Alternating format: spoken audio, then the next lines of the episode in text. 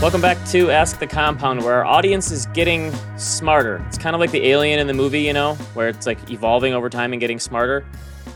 They know how to ask questions to pull my little heartstrings. They know which questions I'm going to answer. So we got some today that I swear we're just, it's like the Ben AI chatbot. Like we know which what Ben's going to pick here. Well, we if have, you start off with love you guys, you've immediately got my attention, you know? so we have a doc full of, I don't know, 100 questions still we haven't gotten to. We try to get to them all, but we get a, new ones every week and then we have the old ones and some of them just we got some good ones this week. So ask the compound show at gmail.com if you want to email us. This morning in my email inbox i got a january financial report from rocket money who's the sponsor of the show today. So how much i spent last month the percentage change from what i normally spend the largest transaction which i think was uh, plane tickets maybe and the percentage of income that i spent right here's your income how much you brought in here's how much you spent as a percentage and it also shows the biggest category changes in spending. So travel, shopping, eating out, etc. Was it higher or lower from the month before? Pretty cool. So Rocket Money is the personal finance app that lets you find and cancel your unwanted subscriptions, monitors your spending, helps you lower your bills. 5 million users on Rocket Money, and it's saved members an average of $720 a year, over $500 million in canceled subscriptions. It's even more money than I've saved on my cable bill over time. Stop wasting money on the things you don't use. Cancel your unwanted subscriptions by going to rocketmoney.com slash ATC for Ask the Compound. That's rocketmoney.com slash ATC. Click the link on YouTube. I love Rocket Money. Duncan, everyone wanted to know why you're not wearing a suit today. You know, Duncan and I were at the New York Stock Exchange the other day, and he put me to shame because he wore a suit and tie. He's I, I walk into the office, I'm wearing a sweater and a nice, nice, you know, I, I don't wear a tie anymore. I gave up on it in, in COVID. I just decided to ties are, I think I threw them all away. Uh, you looked very fashionable. I had a sport coat on, but you put me to shame because you had this. People thought you worked on Wall Street. No hat. You had your hair slicked back. Very nice. Thanks, thanks. Uh, yeah, my my hair was was probably not very uh, dressy, but yeah, I'm my wardrobe is binary. I have like flannels, and then I have a suit. So it's like I don't really have many in betweens. It's kind of like. Yeah, it's either I'm dressed up or I'm not dressed up. It's like my portfolio. It's a barbell. It is funny though. Someone on the train started talking to me the whole way back about equity swaps for real. So I looked to the part, I guess. You know. Yes. You. Yeah. Lehman Brothers or something. All right. Questions? Yeah. Oh, first, before we uh, dive into that, I was going to say a little cross promotion. Everyone should check out Ben's blog, A Wealth of Common Sense. Um, I've loved this thing you wrote, 17 Thoughts About Money. Uh, I just wanted to share a couple of them That's all really good. Um, Yeah. The second one, you have money can't buy happiness is something only rich people say. So true. true. It drives People me with crazy. money say that. Right, exactly. Yes. People always say that. And I mean, what they mean is money's not going to be the thing that makes you happy just having Yeah, it's money. not going to fill a hole, right. And that's true. But yeah, like only only wealthy people say it can make your life a lot easier, though. Right. No one no one's happy when they're worried about how they're going to pay their next bill or you know, Exactly. that kind of thing.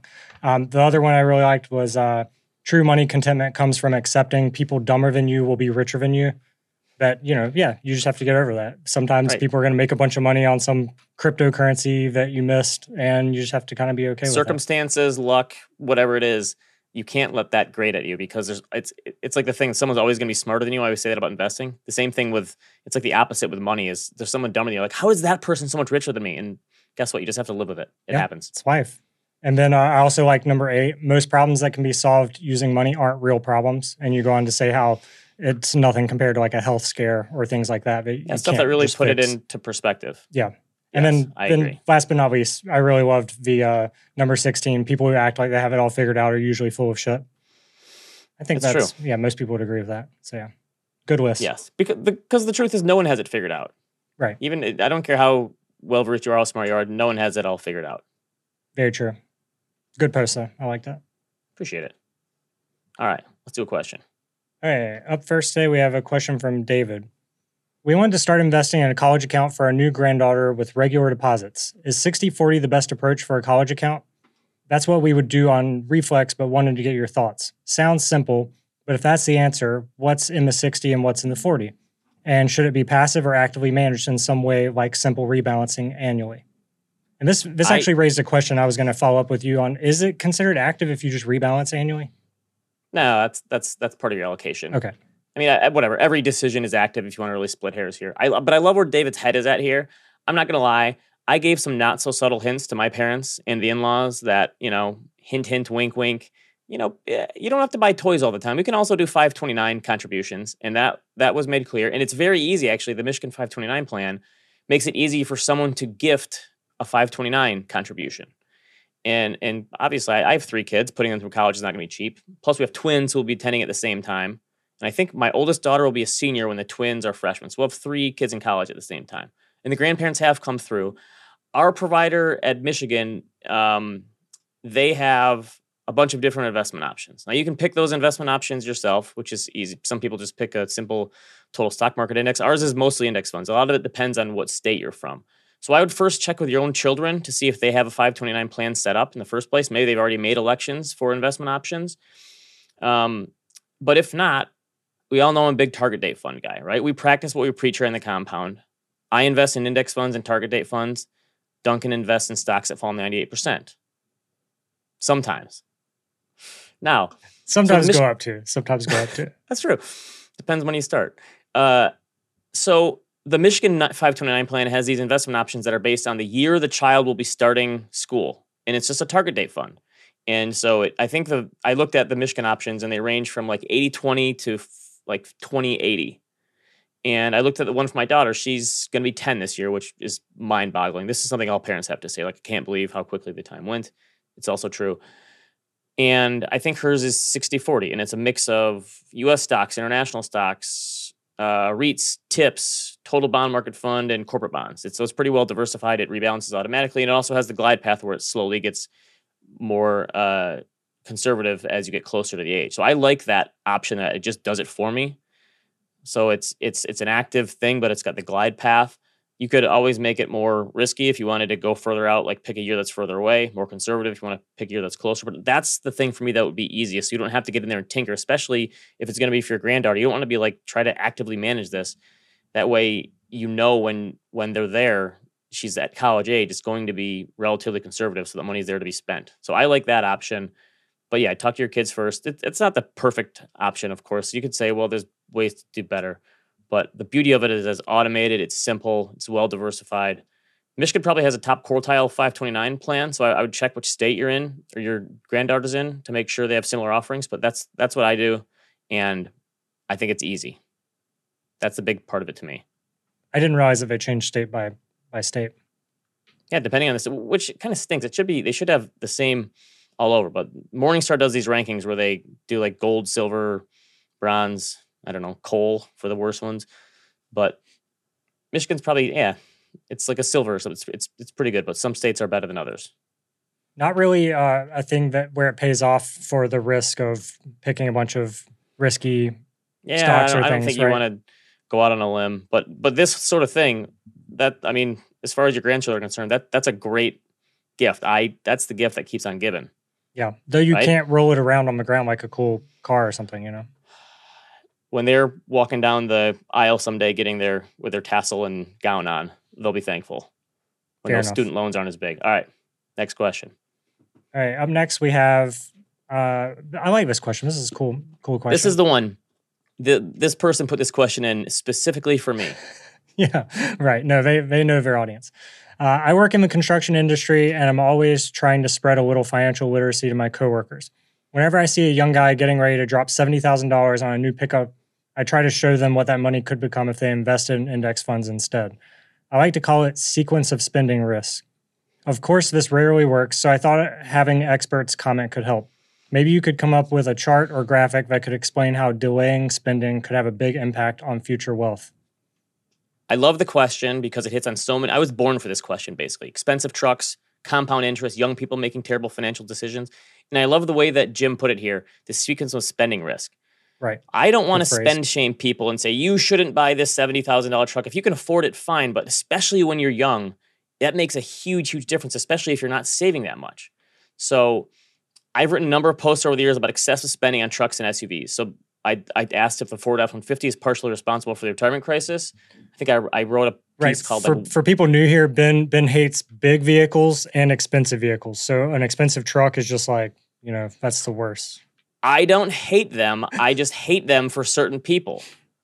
All right. I'm again. I'm not a fan of spend shaming unless you're spending way too much and you're not saving any money. This and is if e- you if you take up too many parking spots. Listen, the two biggest fixed expenses you have are housing costs and transportation for most people, right? It's not the lattes, it's not the brown bag lunches, it's not the it's not Netflix streaming services, it's the big expenses. And if you lock yourself into a four-figure car payment for a truck because you want to be cool and it makes you feel better, I can't get on board with that. Okay.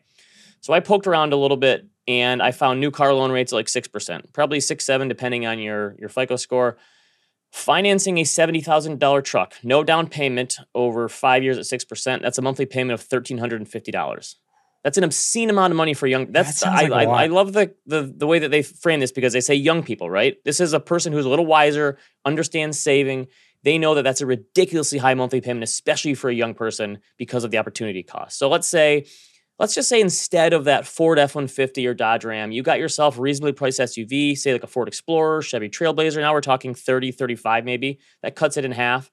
And let's be honest, if you're a young person, you don't need all the bells and whistles in a car. You don't need the sunroof. You don't need the leather seats. You don't need the heated steering wheels. Although heated steering wheel in Michigan in the winter, I gotta say, is one of the best inventions of the past however long it's been around for. It's I'm, I'm new to that. I'm new to that life. My our new vehicle has heated steering wheel. I love it. That's great. The pretty thing is, you get once you get those things, you are you are that becomes a necessity, not a desire anymore. So once you get it, there's no going back. So just take away all the amenities at first, right? So if you cut it in half, go from 70 to 35, now we're talking like $675 a month in savings. It's eight grand a year, $40,000 over the life of the loan. I also looked at what, if, what, what about a smaller truck? John, show a picture here before we get to this table. This is the Ford Maverick. Let's say, okay, listen, I'm in construction. I do need a truck, Ben. Okay, do you really need the biggest truck though? This is a Ford Maverick. You know what this MSRP is for the Ford Maverick? What it starts at? 25K. Okay, monthly payment goes from 1350 to $500 a month. Now I'll show my table, John. So I've shown three different options. The souped up truck, 1350 a month. The SUV, 675 a month. Then the small truck at 2500 or 25,000 for the truck and like $500 a month. You're saving 10 grand in a year and $51,000 over the life of the loan for a smaller truck. Right? Now, let's do the personal finance thing. Now, let's say you take these monthly savings, right, on both of these prices. You cut it in half or you cut it even further. Let's say you save 75% of monthly payments, right? Not the whole thing. You can blow the rest. Do whatever you want. You're a young person.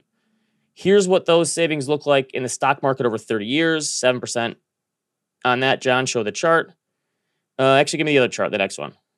Okay, so this is what happens if you make the if you, just keep that lower priced car and keep the spread for 30 years, right? You save that spread every year for 30 years. Now we're talking, you know, high six figures, 600 to 800,000 dollar range. Pretty eye opening, right? But let's be honest.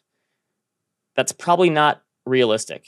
If you're a big truck person, you're going to want a big truck eventually, regardless of what the spreadsheets say. So, John, show my next chart.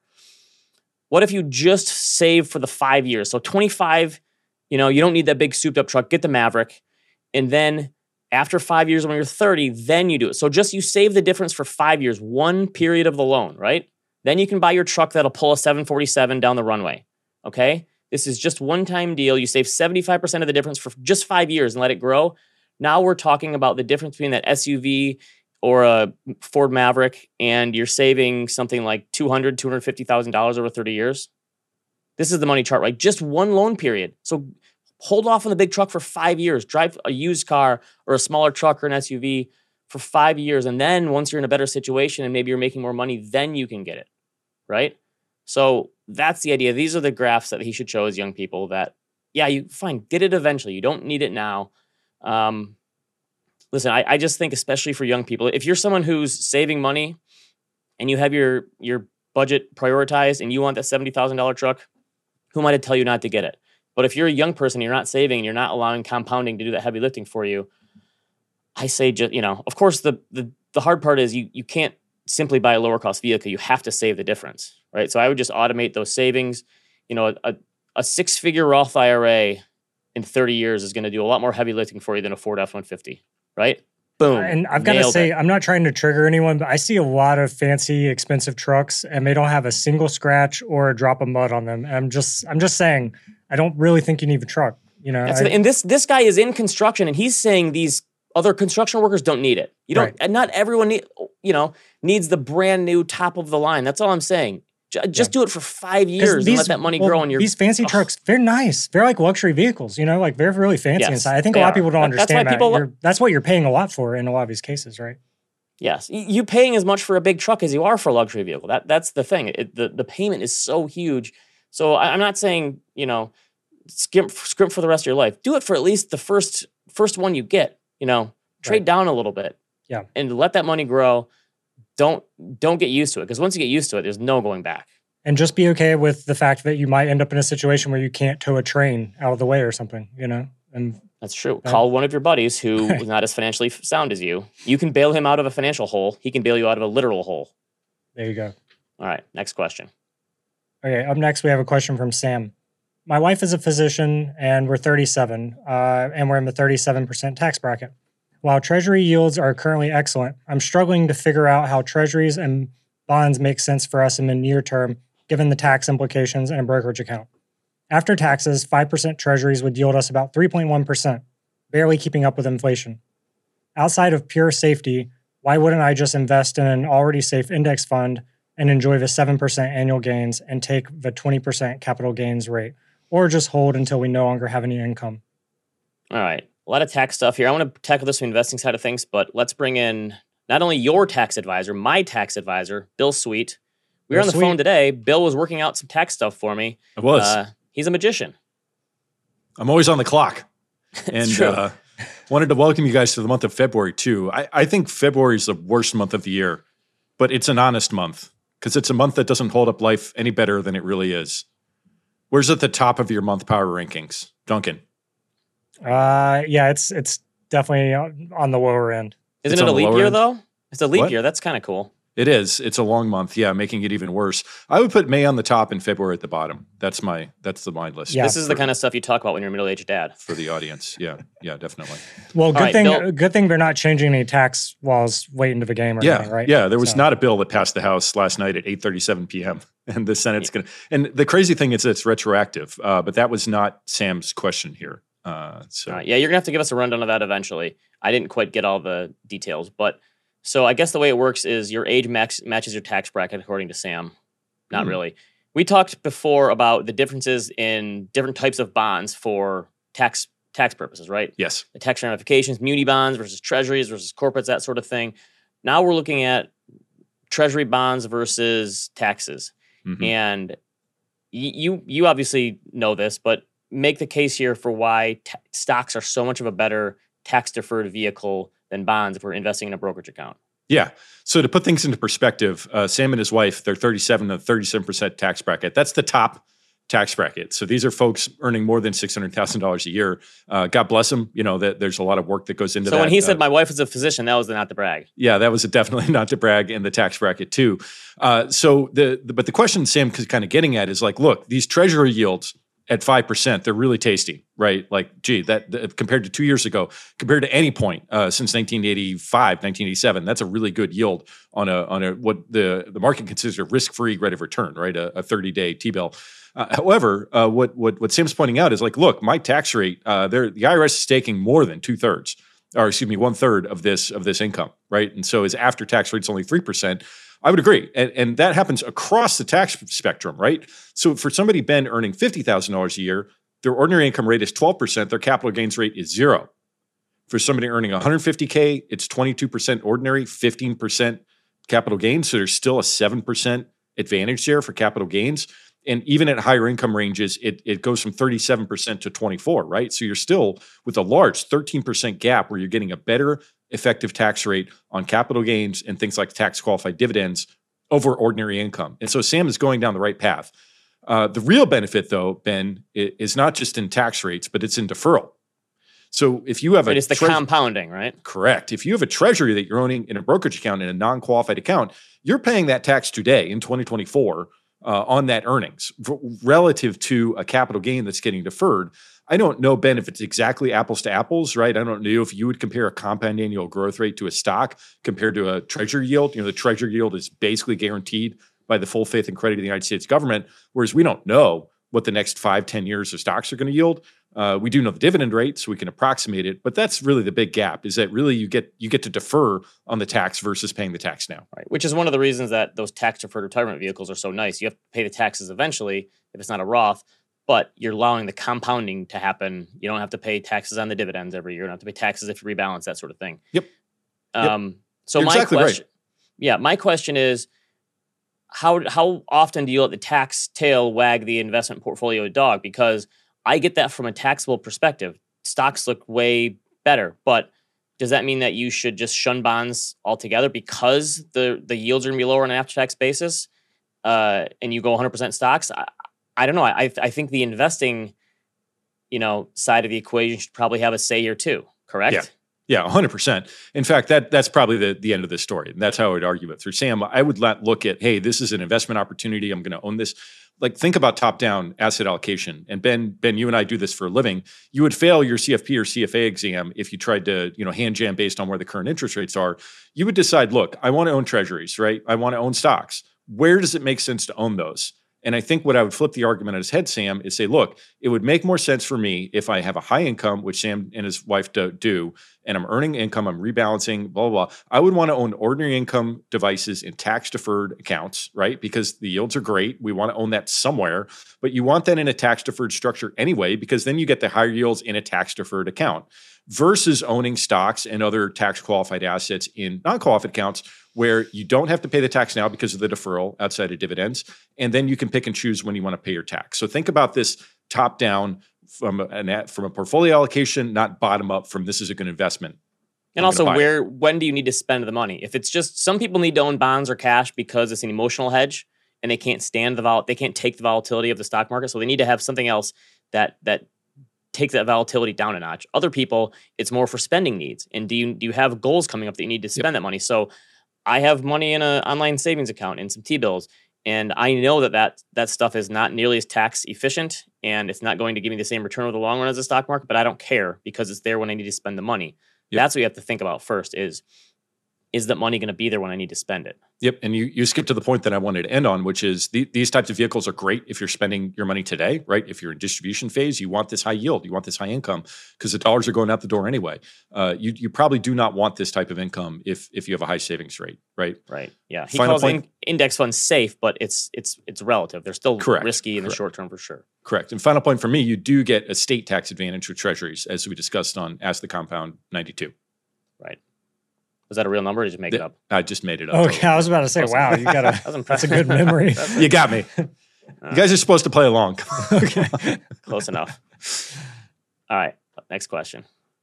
All right, up next, we have a question from Benjamin. I'm considering maxing out 401k and IRA contributions for my wife and I. My employer contributes to an ESOP. Uh, you're going to have to remind me what that stands for. Uh, Employee stock option plan. That's it. And profit sharing programs as well. I have a coworker who claims there's a maximum amount of contributions for deferred compensation and tax advantage retirement accounts. Consequently, he avoids contributing to his IRA in case his total contributions end up being too high when combined with 401k, ESOP, profit sharing, and other deferred comp programs the company has for high earners. Is there any such maximum? See, Bill, I always complain about this to you that we should just have one big pooled maximum for everyone. But there's all these different accounts and moving pieces and 401k limits and IRA limits. And then there's income limits on the IRAs. And then you have uh, SEP IRAs and individual 401ks and employee stock option plans.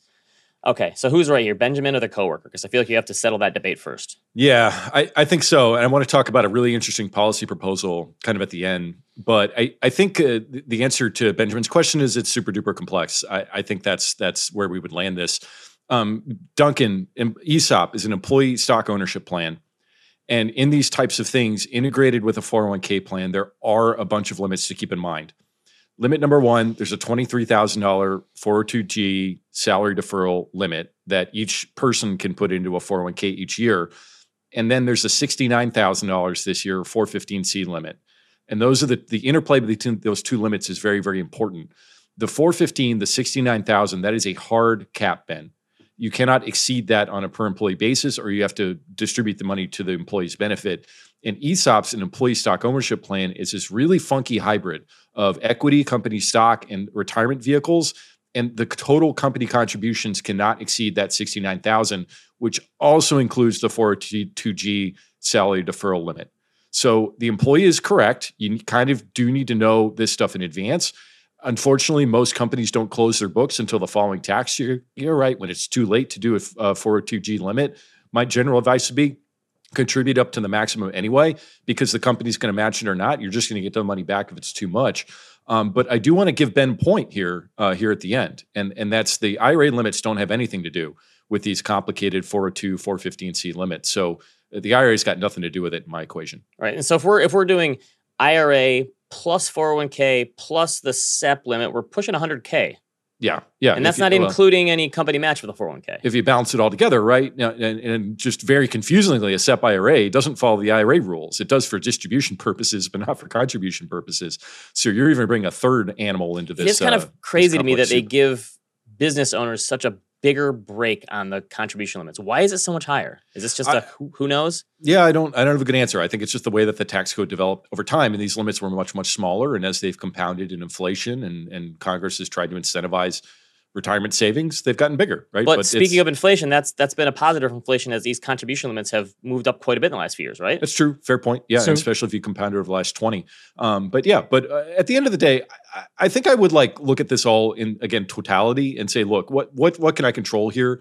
You can control your own savings rate. You probably should fund the retirement vehicle and, and, don't let that door close. And again, in the worst case scenario, your company, oh no, your company contributes sixty nine thousand dollars to a retirement account on your on your behalf. That's a great problem to have. You're just going to take the twenty three k out, get a distribution, and then spend it as you see fit. I think that's a great problem to have. Okay, personally. that's what I was about to ask you. Who whose job is it to keep track of this? Is the employer issuing this, keeping track of limits, or you just as the individual have to keep a tr- keep track of all this? Yeah, no, the plan sponsor would Duncan, the plan sponsor, whoever's okay. running the plan, and yeah, there are some very high high high, high income people who get paid paid to do all this math and, and, and to give you the answer. And the reason people want to max these things out if they can is because of the tax deferral we talked about in the last question. Correct. Yep. Yep, yep, yep. So, so it's a big deal, and it's a good, it's a good problem to have. But yeah, I would fund your IRA separate from any of this because IRAs they, they don't, they don't come into this company limits. All right. Perfect. Good to know. All right. Next one. Cool. Okay, so last but not least, we got a nice short one. We have a nine-year-old and a six-month-old. Do I need two individual 529 accounts for them? Since they are pretty far apart, I was wondering if we can use the same account for both of them. All right, this is a quick answer, so you do give it, and then I got a follow up for you. Yeah, shoot. So the answer is yeah, you can just use the same account during the during the accumulation phase, and you can name one beneficiary. Five two nine seven account owner that owns the account, and then they're making contributions and saving for a beneficiary. And most 529s plans allow you to change the name of that beneficiary at least once a year. And so, in theory, during the accumulation phase, Ben, let's say the first 18 years of a child's life, you can contribute to 1529 and then split the account, do a rollover, rename the beneficiary to the second beneficiary, and then start distributing there, or just use one account for your full needs if that's what you really. I will say, really I actually used different accounts for each kid because it was just psychologically easier for me. So I could yeah. bucket them out. Yeah, and then you don't have to pick and choose, you know, who, who you love more, right? And which name goes in the account. But I'll tell you the. By the way, Bill, was that Two Live Crew on your phone right there? What the? I tried to mute my phone. It sounds like a the YouTube because I noticed I got a notification, and it started. Yeah, it started rapping at me. So that, that's that's that's New York right, for you. I have a, I have a follow up for you. So on Animal yeah. Spirits this week, we were looking at college tuition. John, throw it up here. And over the past ten years, college mm. tuition has actually lagged the overall inflation rate. It just that's kind amazing. of it really flipped recently, but that's surprising to a lot of people who have seen college prices yeah. go up and up and up, and it's finally starting to roll over a bit. So Michael, my co-host on the show, said, "Wait a minute." What if I'm actually saving too much in my 529 plans for my boys? Is that a is that a problem? And I said, well, as Bill Sweet would say, you can eventually convert them to Roth IRAs if you don't spend it all, yep. correct? Yep, correct. Up to thirty-five thousand dollars per beneficiary. Correct. With yep. his yep. with his FanDuel account, I mean, does he really even need a five twenty-nine? I don't know. I think he's doing pretty well. They don't have yeah. a Roth IRA option for FanDuel. Uh, but I did want to sneak in. You know, most five to nine planned accounts uh, are uh, per contribution, but some are per beneficiary. And so, Ben, that would be one reason in the state of Georgia at two thousand dollars per beneficiary, you get a higher tax deduction if you do that on a, like I said, per beneficiary basis. Taxpayers, Maine, Ohio, Oklahoma, Virginia, Wisconsin, among others, would potentially benefit from having multiple multiple 529s if they have multiple kids. Okay. All right. I have one follow up for you on the tax stuff. This yes, more gets going to come out, but what's what's like the biggest two, two or three big points of the new tax legislation that passed last night that that will like make sense for people? Yeah, for individual taxpayers, to be honest, Ben, not a lot. Uh, particularly if your income exceeds, let's say, fifty or hundred thousand dollars, because most of the individual changes had to do with uh, refundable child tax credits. So if you have a child and you're in slightly lower income, you get a higher tax refund potentially. Um, most of the changes on the business side had to do with bonus depreciation and R&D credits, and they're relatively wonky. It's not a headline in my view, uh, but the headline for me is that why is Congress mucking with the tax code retroactively to 2023 uh, in the month of February. That would mean to be the question of potential dysfunction.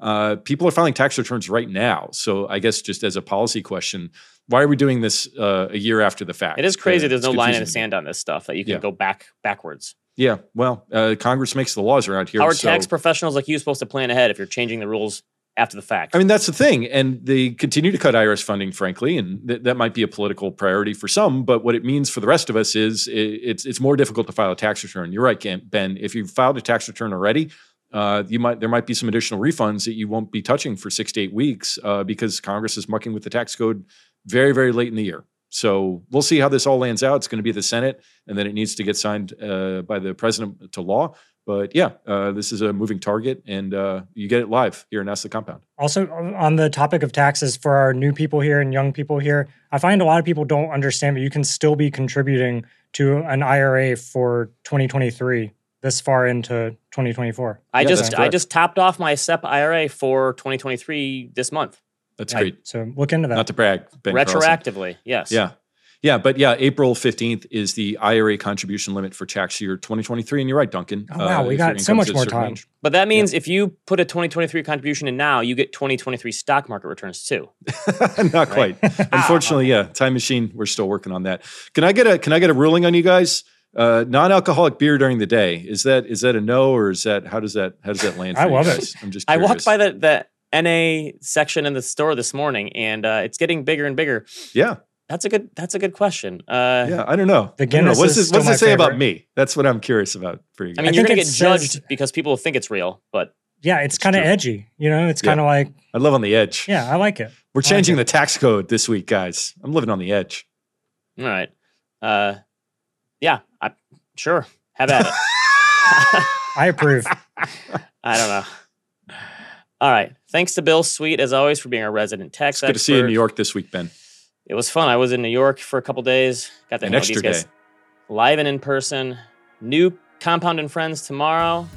Uh, remember, email us, at askthecompoundshow at gmail.com. Thanks for all the people in the live chat, as always. And leave us a comment or question in YouTube. Like, subscribe, all that good stuff. And we will see you next time. See you, everyone.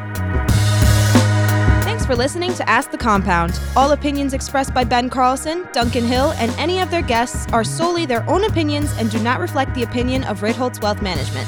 This podcast is for informational purposes only and should not be relied upon for any investment decisions.